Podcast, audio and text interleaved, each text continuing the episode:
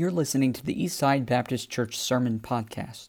This sermon was recently preached at our church. We want to encourage you to visit our website at eastsidesf.com. Now, enjoy today's sermon.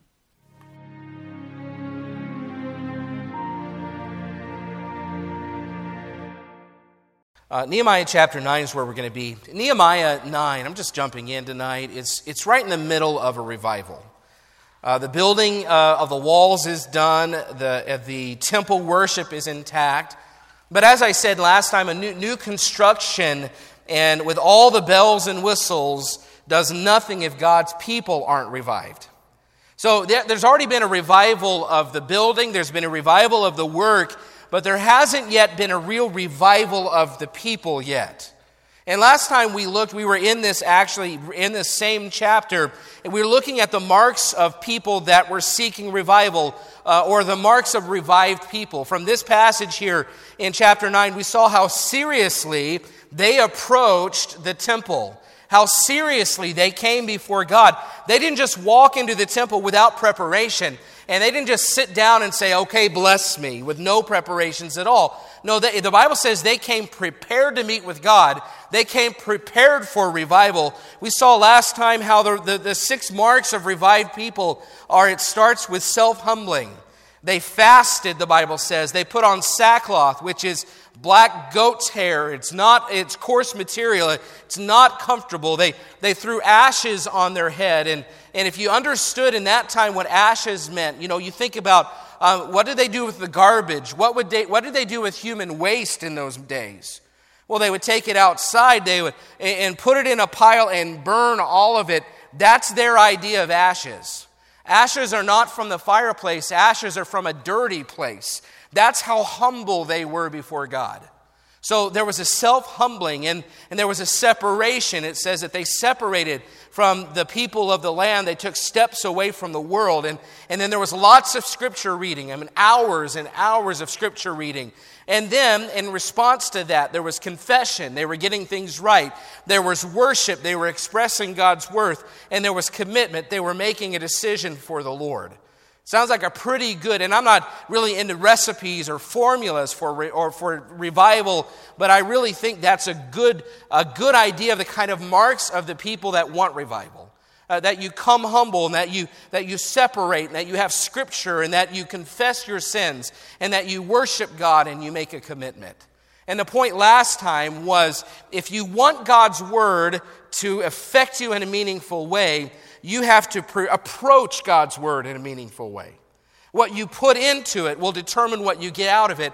And I do believe that very often we don't get as much out of the service at the end because we don't invest as much at the beginning. We don't purposely come prepared. We don't purposely humble ourselves. We don't purposely get prepared before we walk into the doors. We walk in and then we start preparing. And by that time, we've already missed a good part of the service and how we, we, if we don't put anything into it, we probably won't get much out of it.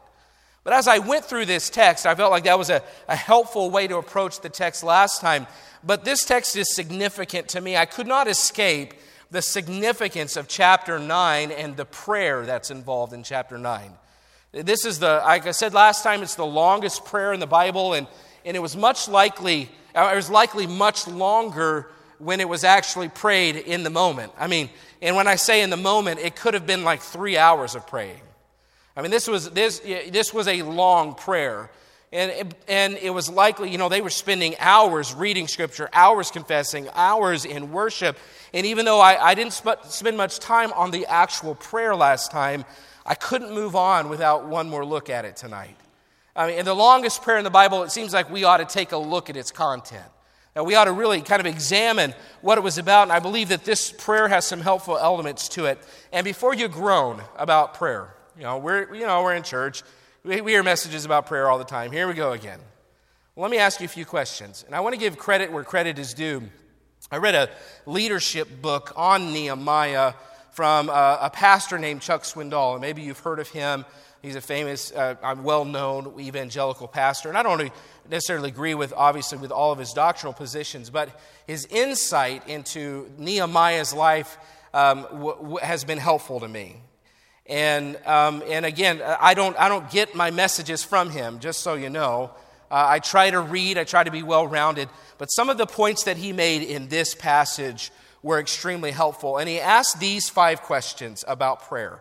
And I just want you to soak these in. Before you think, okay, another message on prayer, let me ask you these questions. First of all, are you satisfied with the condition of your prayer life?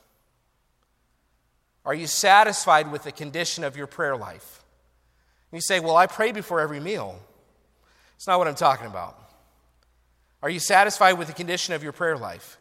Second, when you pray, do you pray with confidence? Third, when someone asks you to pray for them, do you remember to pray for them? Fourth, if you were asked to name four or five specific matters of prayer you've taken to the Lord this week, could you name them? And five, is your time in God's Word balanced with time in prayer? Those are excellent questions. And if you answered yes to all those questions, you can leave. So go ahead, you can pack yourself up. And so we'll just wait. We'll give you a minute. So, and you're taking a while. You know why? Because those questions, if we're being honest, probably most of us would say no to most of those questions. Now, I, and I'm not trying to be, I'm not trying to indict you. I'm looking at myself as well. Because we can always use help and, and encouragement in our prayer life, folks. So, dealing with prayer tonight, it shouldn't be a completely fruitless use of our time. I, I think it's helpful. And the truth is, based on this account, if we're to experience revival, which I don't know about you, but I don't want to just function and maintain as a church. I mean, I'm not content, and, and maybe you are, and, and, I, and I hate it for you, but, but I want revival at Eastside Baptist Church. And I want revival in the life of Jason Jett. That's what I want. I don't want to just maintain. I don't just want status quo. And, but if we're to experience revival in our lives, prayer has to, make, to play a vital role in revival. It has to. I think the problem is not that we don't want to pray, but that we either don't pray or we don't pray effectively. But if revival is dependent on prayer, then it must be a priority to us. And in order to illustrate this tonight, um, how, how maybe this text presents revival prayer, I'm going to talk about microphones. I bet you were expecting that, weren't you? Microphones. See, uh, as I was thinking about this prayer, w- there are two primary kinds of microphones. And I'm, I'm just going to make it awkward for Miss Jessica here for just a moment. You know, this right here is a, is a, a, a solo microphone. This is the kind of microphone, obviously, that you hold in your hand and you use here. This, is, this would be considered a, a unidirectional microphone, meaning that primarily the, the audio for this microphone comes from one direction. You point, you point your mouth right to the top of the microphone, and that's where it primarily picks up. It's a unidirectional microphone. It's good for solo singing, but if you put it on a stand and you have a group of people around it, it's not going to do a very good job because it's mostly picking up in one direction. Unidirectional microphone. On the other hand, you have microphones like this right here, this in this in the choir loft. These we've got two of these, and these are omnidirectional microphones. Omnidirectional microphones, I think you get the idea. The, uh, the pattern on an omnidirectional microphone is not just right down the line in one spot, it's got to pick up multiple people. And, you know, usually it's the wrong person standing right underneath it, but, but otherwise, you know, it, it's got to pick up this row and this row and this row. It's got to pick up a large pattern of people. It's omnidirectional. I think you understand the difference. Pretty simple. The pattern is the difference. Certain mics work better for different applications. unidirectional mics work well for solos, not as well for a group. Omnidirectional microphones are great for picking up multiple people or a choir. And I, and I use that as an idea uh, because we often approach prayer unidirectionally. And, and by that, I mean that many of our prayers are focused in one direction. And, and unfortunately, I'd say the average prayer of God's people is focused on self. Meaning, we, we tend to pray for all the things that we need. And I'm not saying that's a bad thing because if you're like me, you've got lots of needs. We ought to take our needs before the Lord, right? Who else is going to help us with our needs? And, but, and, but as important as prayer is, it's fairly easy for our petitions before God to become an exercise in self focus, a unidirectional focus, and usually the focus is on self.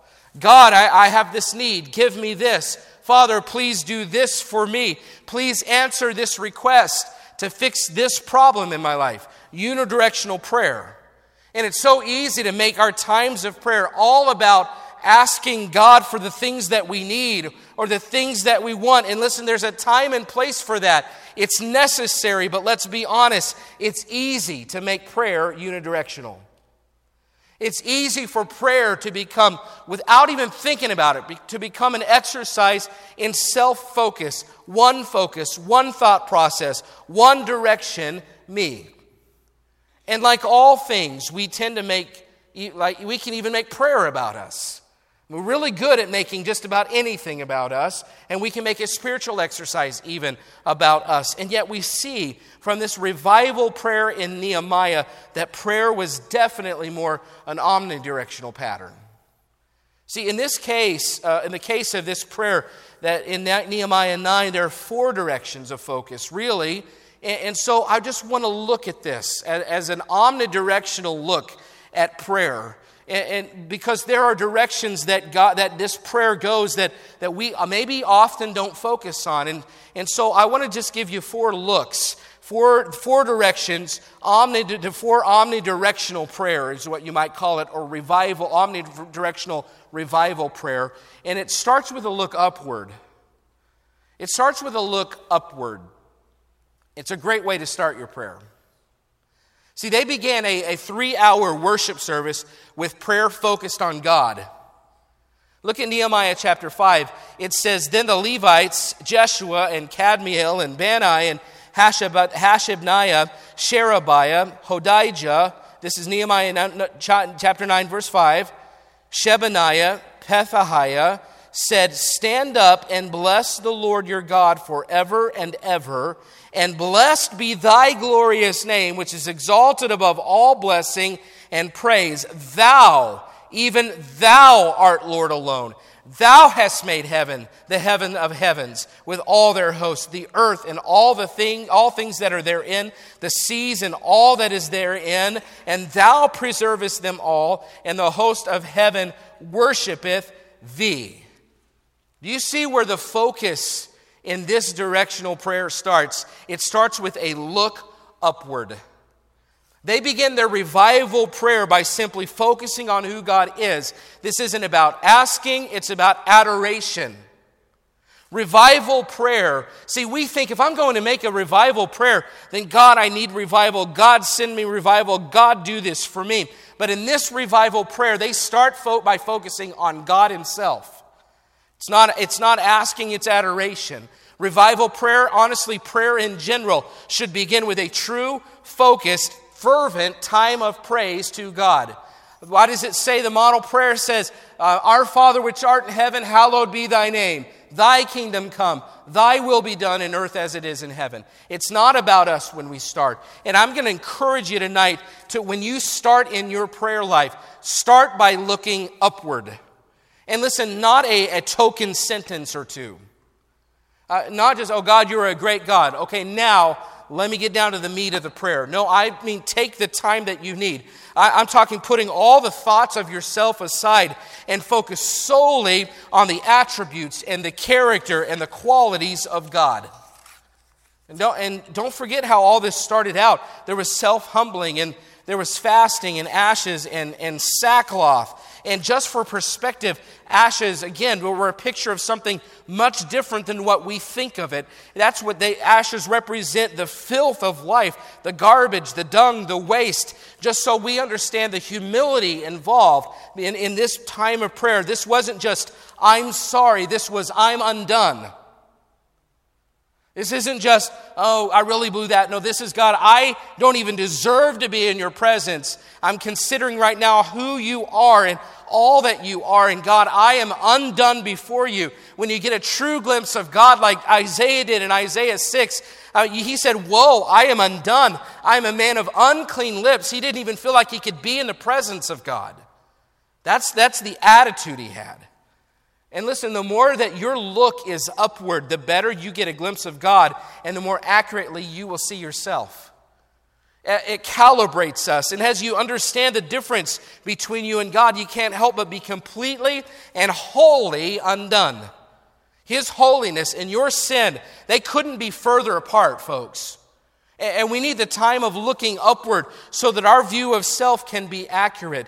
And we won't have a, an accurate view of ourselves until we have an accurate view of God, because most of the time we give ourselves far too much credit. Most of the time we imagine that we are we're far better than we really are. But when you get a true glimpse of who God is, that's when you start to see yourself for who you really are. Be kind of like one of us imagining, well, you know, I'm a pretty good basketball player. And you go down to the park um, somewhere here in Sioux Falls, you start playing basketball, and LeBron James pulls up and challenges you to a game of one on one. See, you may have a high opinion of your basketball skills, but compared to LeBron James, you humbled very quickly, I can imagine. And God is so much higher than LeBron James, by the way. You can write that down, okay?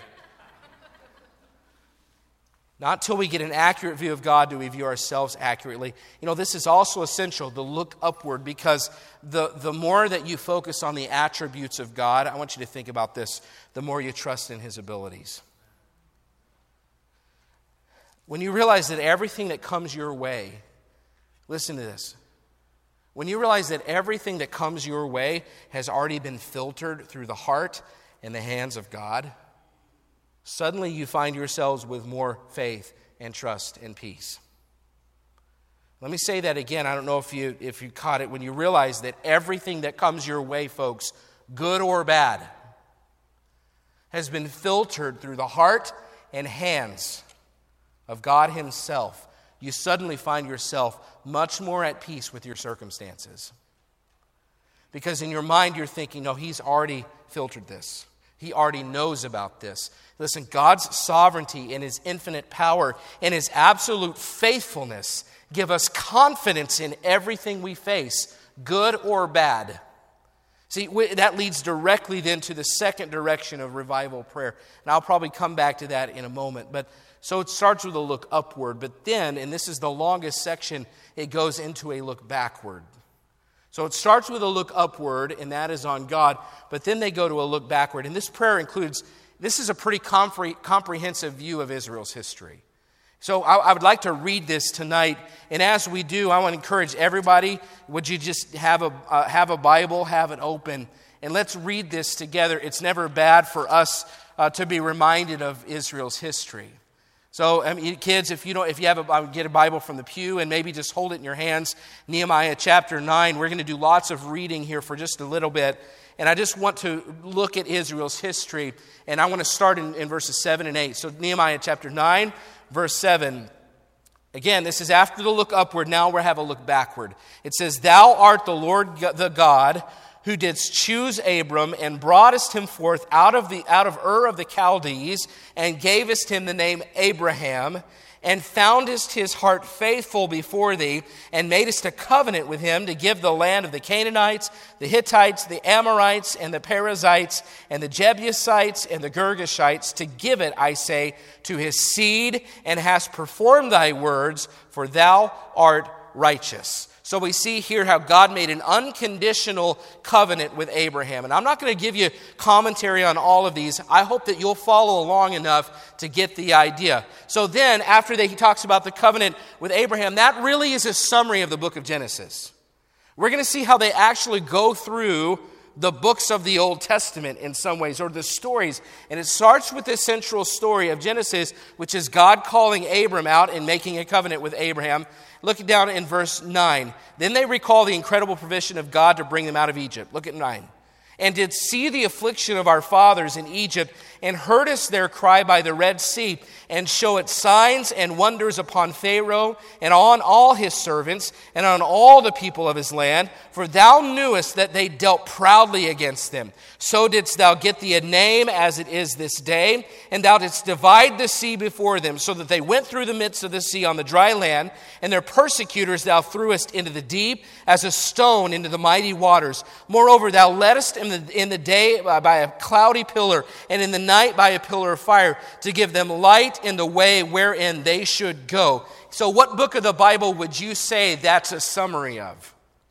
So it's Exodus, right? The Exodus out of, out of Egypt into the wilderness and eventually into Canaan land. And you know what I love about that story? It talks about the Red Sea, dividing the Red Sea. Doesn't it seem like when, when they're in the wilderness and they're having a tough time, thinking, Did you bring us into the wilderness to die? Does God still love us? It seems like the Red Sea comes up. The Red Sea is kind of that reminder, and really, in some ways, it's a picture of our salvation as we exit Egypt and we start making our way to the promised land. And it's a good thing for us to look back on our salvation if we ever start to wonder whether or not God loves us. He's made it very clear already. We look at the cross, which is almost a picture, kind of like the Red Sea, that God certainly does. The prayer continues with a look back into the, the, giving of the law. Look at verses 13 through 15. It says, Thou camest down also upon Mount Sinai, and spakest with them from heaven, and gavest them right judgments and true laws, good statutes and commandments. And by the way, that starts in Exodus, but, but what book of the first books of the five books of the Bible really is, is demonstrates the giving of the law? Do you remember? It's Leviticus. Leviticus is really heavily about the giving of the law. So that's kind of where we're, we're at in the story of Israel. Leviticus, look at verse 14. And made us known unto them thy holy Sabbath, and commandest them precepts, statutes, and laws by the hand of Moses thy servant, and gave us them bread from heaven for their hunger, and brought us forth water for them out of the rock for their thirst, and promises them uh, that they should go in to possess the land which thou hast sworn to give them so again, we see the story going through where the children of Israel and, and, how God always is faithful. We'll see how that's the account, how that really is the central idea here. The next part starts to really deal with their sins. You know, to this point, we've just seen how God called them Abraham and, and how God took care of them in the wilderness. But I'm thankful they don't ignore the sins of their forefathers. Look down at verse 16. But they and our fathers dealt proudly and hardened their necks and hearkened not to thy commandments and refused to obey, neither were mindful of thy wonders that thou didst among them, but hardened their necks and in their rebellion appointed a captain to return to their bondage. But thou art a God ready to pardon, gracious and merciful, slow to anger, and of great kindness, and forsookest them not. Yea, when they had made them a molten calf and said, This is thy God that brought thee up out of Egypt, and had wrought great provocations. Yet thou, I love these verses, in thy manifold mercies forsookest them not in the wilderness. The pillar of the cloud departed not from them by day to lead them in the way, neither the pillar of, the, of fire by night to show them light, and the way wherein thou, they should go. Thou gavest also thy good spirit to instruct them, and withheld us not thy manna from their mouth, and gavest them water for their thirst. Yea, forty years didst thou sustain them in the wilderness, so that they lacked nothing. Their clothes waxed not old, and their feet swelled not. Wow. Even all the sin, even turning their backs, even rebellion, and God got all the way down to the detail. He said their, their feet didn't even swell up. I mean, some of us can't even walk on a treadmill for 20 minutes without that happening. 40 years. Oh, I don't know where that came from. That was not in my notes. 40 years, and their feet didn't swell. I'm just going to preach a whole message on, on feet swelling because it's mentioned right here. They're, I mean, that just blows my mind. I mean, God took care of those kind of details and not with people that deserved it.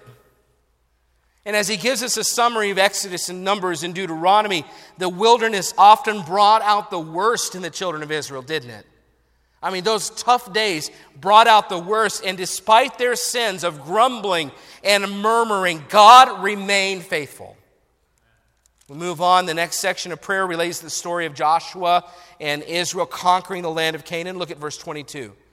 Moreover, thou gavest them kingdoms and nations, and didst, and didst divide them into corners, so they possessed the land of Sihon, and the land of the king of Heshbon, and the land of Og, king of Bashan.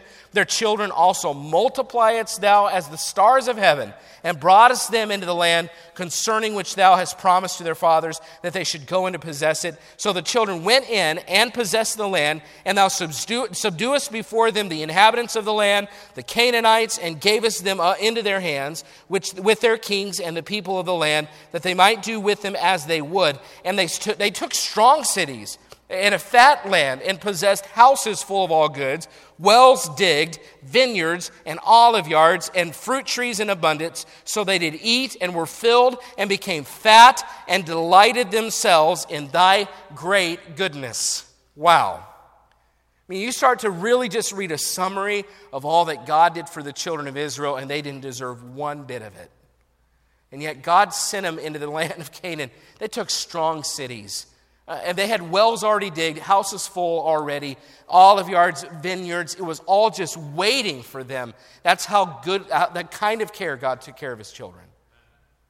And yet we come to a new era, in the era of the judges. And they don't, there's not covered a lot here, uh, but, but, but the implication is obvious here. The era of the judges is found in the next part. Judge was, judges was a, tar, a dark time for Israel, wasn't it? Look at verse 26.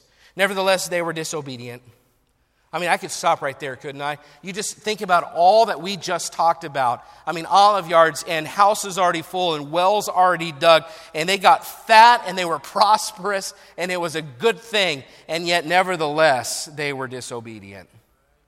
I mean, that's another message we, could just stop right there, and the message could be called, Nevertheless, they were disobedient.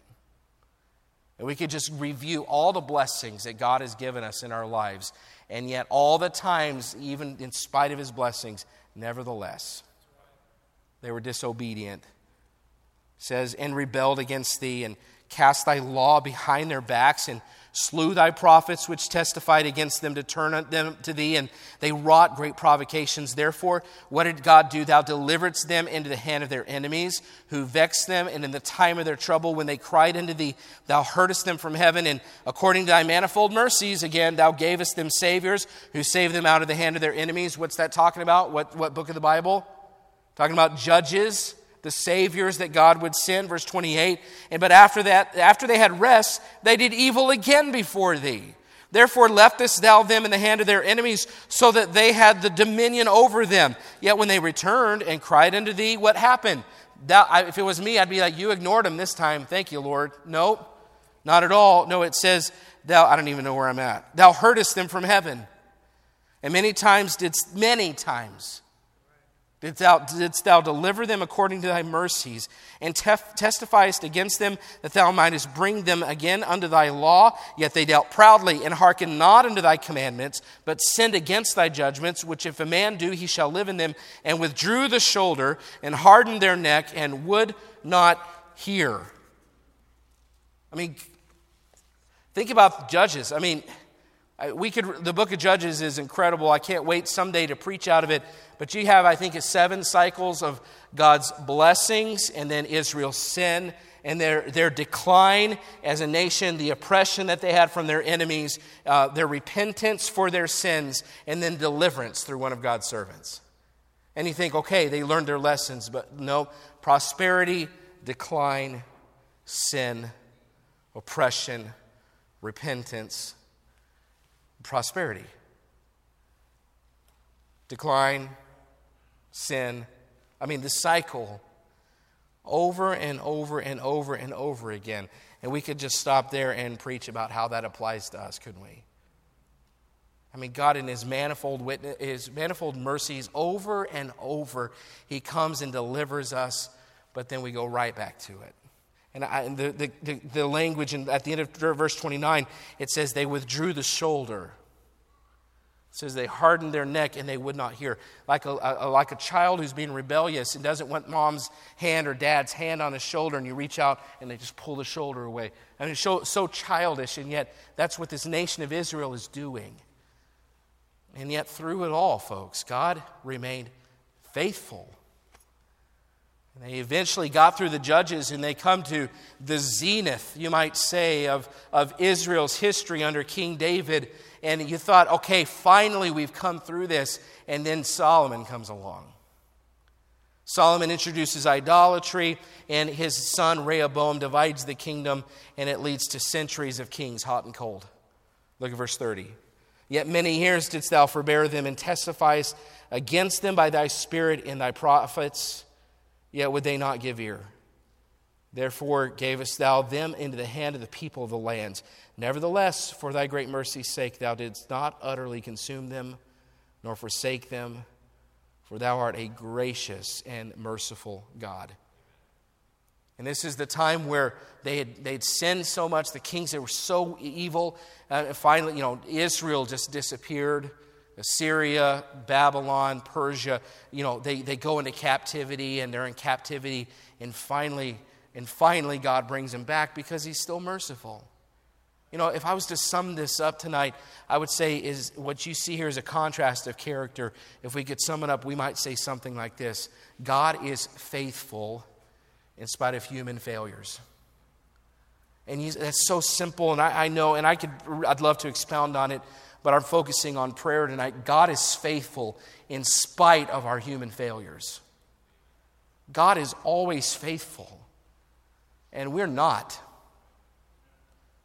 I mean, God, God is always faithful and He blesses us and he, and he gives us so many gifts and, and His manifold mercy and He gives us chance after chance after chance. And yet, what do we do? We withdraw our shoulder again. We find ourselves right back in this, in this cycle. And when you consider God's power and His character and his, his concern for us, it makes you appreciate at least the fact that He is faithful and He's faithful that much. And, it's good for us. And listen, and, and I'm not, I, there's so much I could preach on here, but I want to keep the big picture. It's good for us to look backward sometimes. Now, I'm not saying dwell on the past. And I'm not saying glorify sin because some people can do that, can't they? I'm not saying dwell on the past. I'm not saying glorify sin, but I'm saying when you look back, what I get out of this is I don't get that any of the people praying were like, y'all, hey, remember when, uh, when they were rebellious against God? Oh my word, that was, I can't believe they did it. No, no, they, they very matter of factly say they were rebellious, they were stiff necked, they withdrew the shoulder, and yet God, every time, God was merciful every time.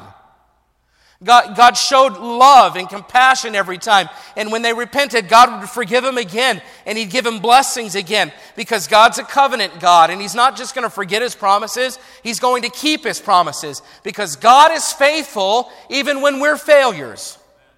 And that's the point that I see in this prayer. They're not looking backward and glorifying sin, and they're not looking backward and focusing on their failures. They're looking back and they are focusing on God's faithfulness in their lives. And it's not bad to look back and be honest about your failures, but when you look back, you should not focus on them. Focus on the faithfulness of God. And I believe it'd be a good exercise for every family to just sit down around the dinner table sometimes and look back on God's faithfulness. For parents to say, kids, this is what we went through at this one time, and, and it was a struggle and it was tough, but God is faithful. And, and, kids, and we want you to know, I mean, life hasn't always been as easy as it might seem right now. Uh, it was hard at this time, and this happened to us, and we were in this trial. And I even blew it this that one time, as you know, one time as a dad. I'll admit I blew it that one time, but God was still faithul. Not real. I mean, I, if I recounted all my failures, the truth is my kids see them anyway. But I, when we let's, it'd be good for us to look back and just recount God's faithfulness. And as you do, remember it's omnidirectional focus. You, you start by looking up, and it's not bad then when you pray to look backward and remember God's faithfulness. And as you do it, it, it causes you, third, to look inward. So you look upward, and then you look backward, and then you look inward. When you start to consider who God is, you can't help but be amazed that He'd be faithful to you.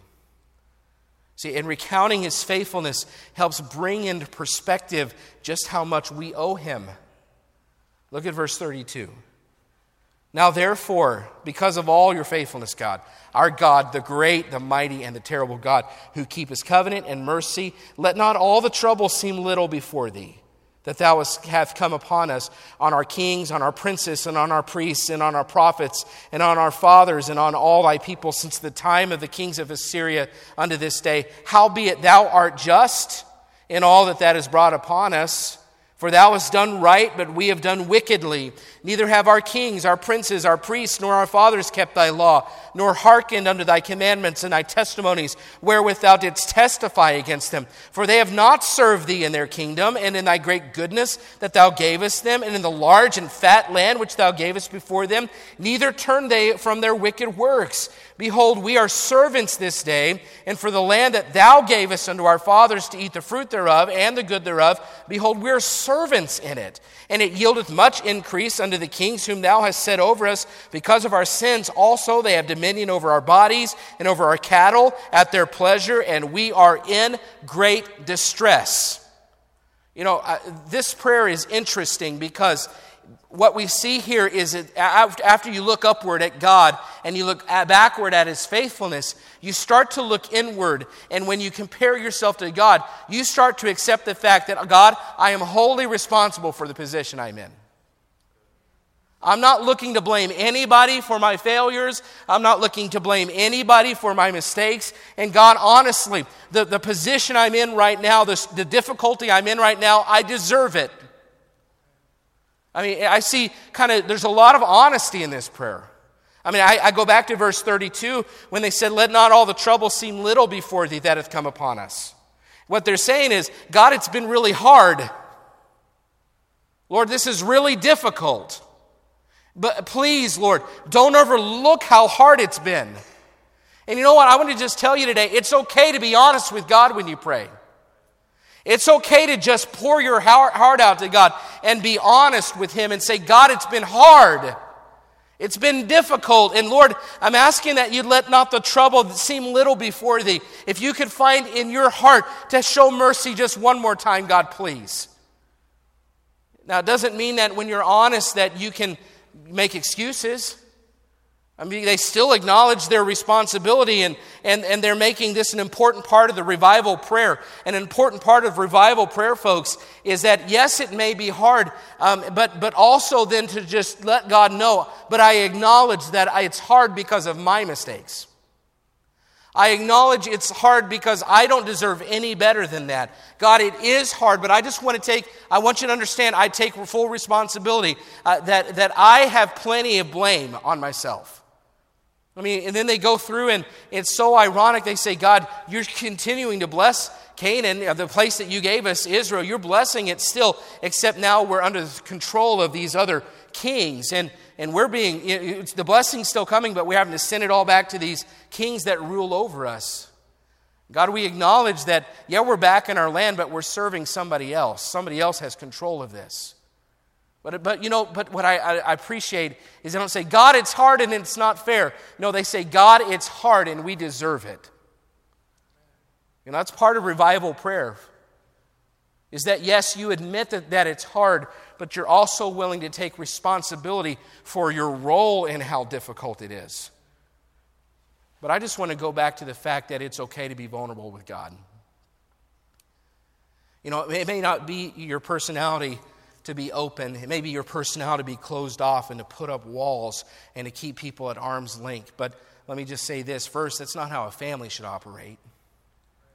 Here at Eastside Baptist Church, I want to encourage you to be yourself. I want to encourage you to open up and be vulnerable and be real with each other. I think it's a good thing for us to be. Bear one another's burdens, the Bible says. And I think there's too much, there are too many walls in, in Baptist churches these days because we all feel like we've got a reputation to uphold and i want people to think i'm in a certain place but you know it's okay if you just want to let somebody know that things aren't i mean it's not an easy day or something. It's okay to be vulnerable with each other but i want to take that even a step further and say it's completely silly not to be open with god. And not to be completely vulnerable and to be completely honest and here's why. He knows what you're thinking already He knows what's in your heart, He knows what you're struggling with, and you might as well just say it out loud. Be open with God. And my point in all this is revival prayers needs to be real, sincere prayer. If you want revival in your life, don't come with a formula before God. No for- formulate prayer here. No buzzwords. You know, don't say Father God a hundred times in a two minute prayer. No, be real about it, be open about it, and say, God, yes, it's hard, but Lord, I also know I don't deserve any better. God, yes, it's difficult, and, and I'm just going to ask if you could just take this away and help me with this. But Lord, in the end, I also know how many times I've failed you, and I really don't deserve any better, but God, would you just show me mercy one more time? Stop with the buzzwords, stop with the, the prayers you've heard your whole life, and just be real before God. That's omnidirectional prayer, and it can be summed up as looking upward and looking backward and looking inward. And finally, once all that takes place, you can finally start to look forward. Look at verse 38. And because of all this, we make a sure covenant and write it, and our princes, Levites, and priests seal unto it. Folks, listen, they saw God clearly. And they recounted what he'd done for them in spite of their failures, and they accepted responsibility for their present condition. And only after that process were they ready to move forward. And this is where the rubber meets the road. They know spiritual renewal requires a decision, it requires a choice, it requires a plan. A lot of times in church, we come and yeah, we get an accurate view of God. We look upward and we look backward and we're thankful for all of His mercy. And we look inward and we confess our sins and we take full responsibility. But when it's time for invitation, we say amen and we walk out the door without a plan. And, and when that happens, folks, uh, you're no different than you were when you came in because there's no change. And we've got to be careful. Listen, if God prompts your heart in the preaching and the teaching of God's word, make a plan, make a decision. And, and, and, I'm not even saying you've got to come forward and, and, and, you know, snot and slobber all over the altar. Although I'm not opposed to that. We have people that clean it up, so it's fine. But what I am saying is, if all the emotion is present, and God, or even if God prompts you to make a decision, and when invitation comes, you're like, okay, I got to make sure I go talk to them after church. You forget all about it. The Bible says it's like a man will be holding himself in a glass and then going his way and forgetting what manner of man, man he is. It's self deception at its finest. If God prompts you in these things toward revival, toward getting right, toward to going a new direction in your life, and you don't make a plan, then you're deceived. Now, I want to encourage you to make a plan, to look forward, to say, okay, I'm going there. That's where I want to go, and I want to make a plan to get there. They make it clear here. They want to go a new direction. They're not content. They don't want to follow the, the path of their forefathers. And uh, they make it clear they want, to, they want to be in a different place. And they're deciding, and this is important, they're deciding to change the trends of their forefathers that have been present for generations. And they know, listen, it's not likely we're going to change those trends unless we make a plan. Because we're so, it's so in, grounded in us to be this way. We need God's help. Listen, you won't move forward spiritually until you turn and look, and look upward and then look backward and then look inward and then turn that into a commitment to look forward, move forward. It's time for some of us to look forward. And you've been in a certain cycle in your life for a long time. Revival means spiritually changing course. It's a return to Bible truth. It's the simple uh, um, definition of revival. No longer being content with your present position, and it just comes down to seeing things clearly enough to want something different. And as you get a glimpse of God, listen, I hope you feel humble. As you consider His faithfulness, uh, feel grateful as much as you can. Be grateful. As you consider your responsibility and your position, it's okay to be guilty. Feel guilty because you are, but none of those feelings will translate into change. You have to decide that you're going to look forward. You're going to make a plan to look forward. So, the, the omnidirectional way of praying is look upward, a look upward, a look backward, a look inward, and a look forward. And I'm just going to close with these questions. Are you dwelling on something behind you that's keeping you from moving forward? This morning we talked about Abram and Haran, and, and Terah was his delay. Listen, looking back isn't wrong as long as your focus is on God's faithfulness and not your failures. But listen, we've got a lot of people, and I believe maybe even plenty at Eastside, that can't move forward because they beat themselves up over past failures. And the point of the prayer here is not to focus on the failure, it was to focus on the faithfulness of God. And, if you've got something in your past that you just can't move forward from, listen, if you've confessed it and you've learned from it, uh, it's time for you to leave it behind. Don't let, don't let your past be your lid. Don't let your family background be your lid. Don't assume, well, this is where I come from, so this is my option. No, don't allow some failure to be what prevents you from moving forward for God. Second, where does God want to take you spiritually? Like, where do you know that you're supposed to be? And, and if you're not in Ur and you're somewhere along the way, maybe you're in Haran, but God wants you to be all the way in Canaan. And you know you're not where you're supposed to be and you and you're looking forward and you say that's where God wants me. But listen some people live in the moment so much they fail to dream big for God. And I'm not trying to be you know this isn't psychobabble but I know I know people that never look past the hood of their life's car they, they never really look forward all, to all that God wants them to be. They assume they'll always be what they've always been. But listen, we can learn from the children of Israel that there should be a desire in us to be more, to, to move past where we are in our spiritual lives, and to say, I don't want that anymore. I want to move forward in my life. I, God, I, I want to, by the end of my life, I want to experience and fulfill everything that you desire for me. Not what my parents set for me or not what my own limitations seem to be setting for me. God, I want you to be my standard for my spiritual life. Third, if you want change, are you praying for change? See, we can want change all day, but revival and spiritual renewal comes through prayer. Don't leave God out of the process. You cannot do it on your own. Fourth, have you grown accustomed to one unidirectional prayer? Your prayer life is always, God, give me, like a spiritual vending machine. So when God doesn't uh, listen, so if that's your the way that you pray, think about this. If God when God doesn't answer like you hope, you have nothing to feel except disappointment. Now think about it. If all you do is pray unidirectionally, then when God doesn't give you what you hope He'll give you, all you end up with is disappointment. But if you pray omnidirectionally, then your prayer life has spent time focusing upward, and that does nothing but benefit us. And your, your prayer life has spent time looking backward to God's faithfulness, and that can't do anything but benefit you. And your prayer life has also been spent looking inward, and that self examination can't be anything but beneficial to you. But if all you do is pray unidirectionally, God, God give me this, God give me this, then your contentment levels will be dependent on whether or not God prays.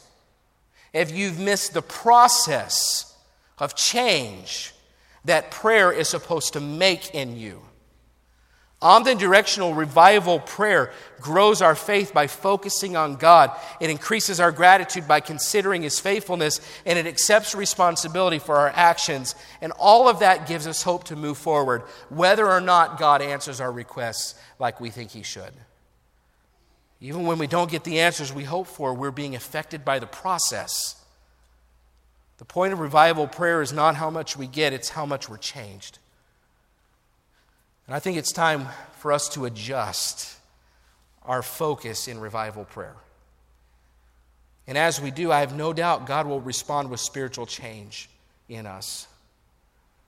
And, and to f- close this, I, I want to go back to the broader application. Maybe it's just about your prayer life. And I want to ask again are you satisfied with the condition of your prayer life? And when you pray, do you pray with confidence? When someone asks you to pray for them, do you remember to do it? If you were asked to name four or five specific matters of prayer that, you've taken to the Lord this week, could you? And is your time in God's Word balanced with time in prayer?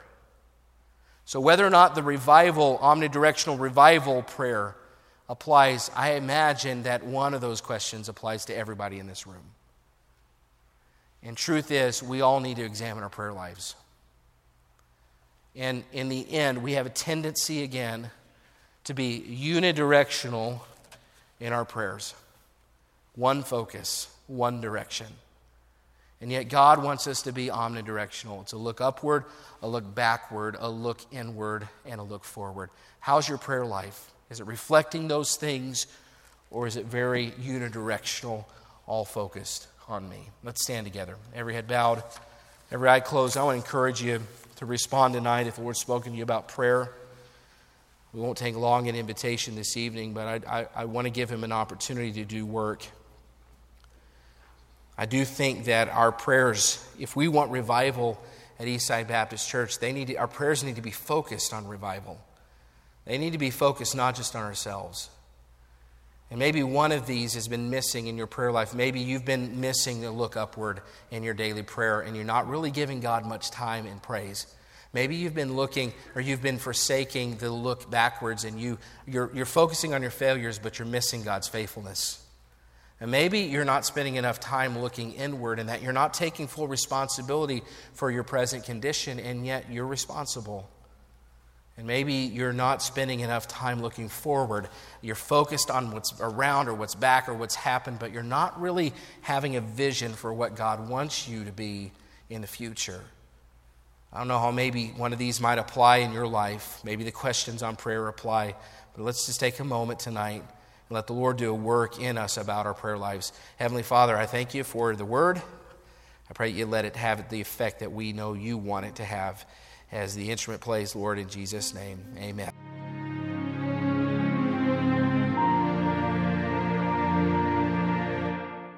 We want to encourage you to visit our website at eastsidesf.com.